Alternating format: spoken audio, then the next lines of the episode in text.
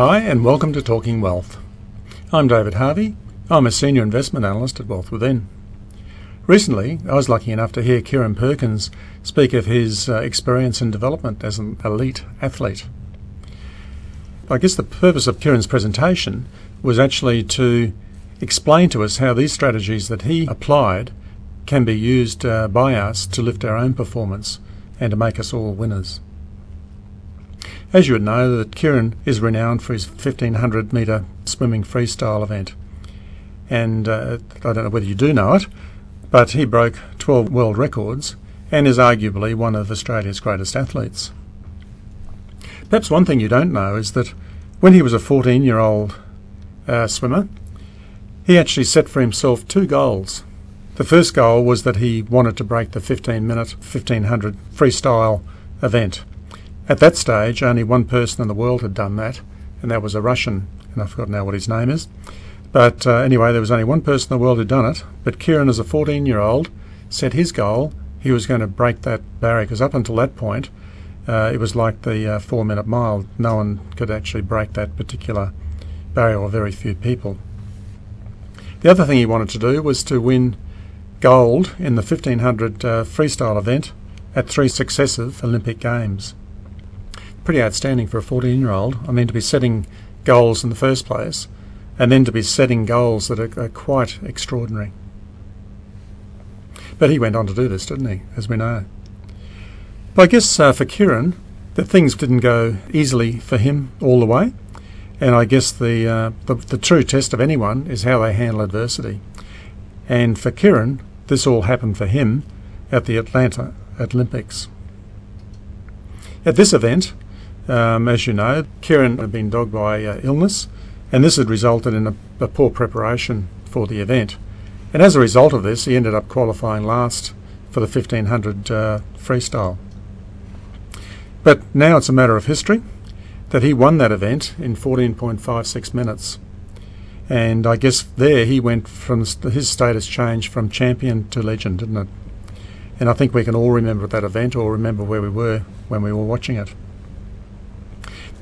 I think the thing we can take out of this of this win is the absolute dogged determination shown by Kieren.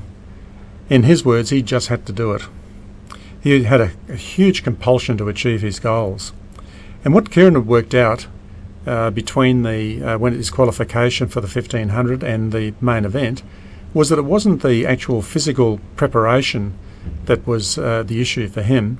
It was all mental. What he thought, what he worked out, was that it was really his attitude to the race that was, was holding him back, not his technical ability. And I guess that many uh, authors would advise us when we're talking about investing generally is that 80% of our result comes from the psychology. It's not just the uh, the technical. And uh, Kieren really reinforced that uh, through his talk.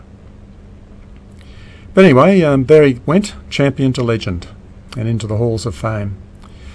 But uh, from this uh, presentation, there are a number of lessons that we can take uh, to help us improve our own investing performance. And I guess the first of that is that uh, Kieren really emphasised the need for us to set long term goals. And then what he did was then talk about how he then set shorter term targets to achieve this goal and then to constantly monitor them. And uh, I guess what he was saying to us, and, he, he emphasised this on a number of occasions, is that if you're going to be a winner in the investing market, that you must have your own strategy. You must have that strategy clearly articulated. Because if you can't really quickly tell people what your strategy is, then you really don't have one at all. And the other thing he talked about was that there's more than one way to achieve your goal. I mean, the approach that Kieren worked out that worked best for him and he emphasised this a lot, is that you've got to work out what, what works best for you. Don't worry about what other people do. Just work out your own your own strategy. And uh, what Kieren's strategy was that uh, when he went into a race, what he wanted to do, he wanted to get up front, out out in the lead, and keep the lead. And that that was very very simple strategy.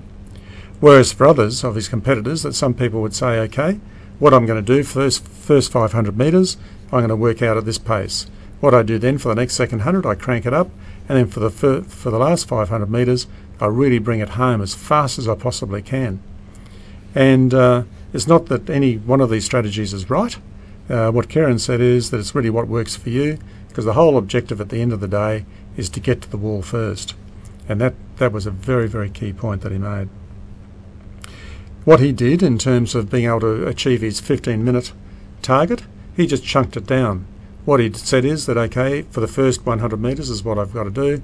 Next 100, and he said, if I can do this, I can do that. And then I've got to keep at it consistently. And so he trained and trained to be able to keep himself running along mechanically so that he could actually get under sub one minute uh, 100 metres. And that, that, that was just, his just very, very simple strategy. And he just worked at that. He trained hard. He said he wasn't the, the most natural athlete in the world, but all he did was just practice and practice until he actually was able to achieve his goal, and he just ended up being a, a world champion many, many times. The other point I was going to point out is that uh, in terms of his other goal, that, that was a 15 minute goal, but in terms of getting uh, gold medals at three successive Olympic Games, in fact, what he did, he got gold, gold, and silver. So he didn't get the three gold, but uh, I don't think you could actually count that as any form of failure at all. Uh, that's an absolutely outstanding achievement. The other thing that Kieren advised was to get a really good team around you. What he suggested is that you might uh, you need a, a, good group of friends, people who are prepared to uh, be honest with you and give you straight feedback to help you on that side of the uh, of the equation, but also to get a very strong professional team around you. And uh, if, for example, you have a passion for the share market or wanting to make uh, create wealth out of the share market, then maybe what you would do is to buddy up with a group like uh, Wealth Within, who can either provide you with uh, training in trading, or what we can do is to do the actual trading for you.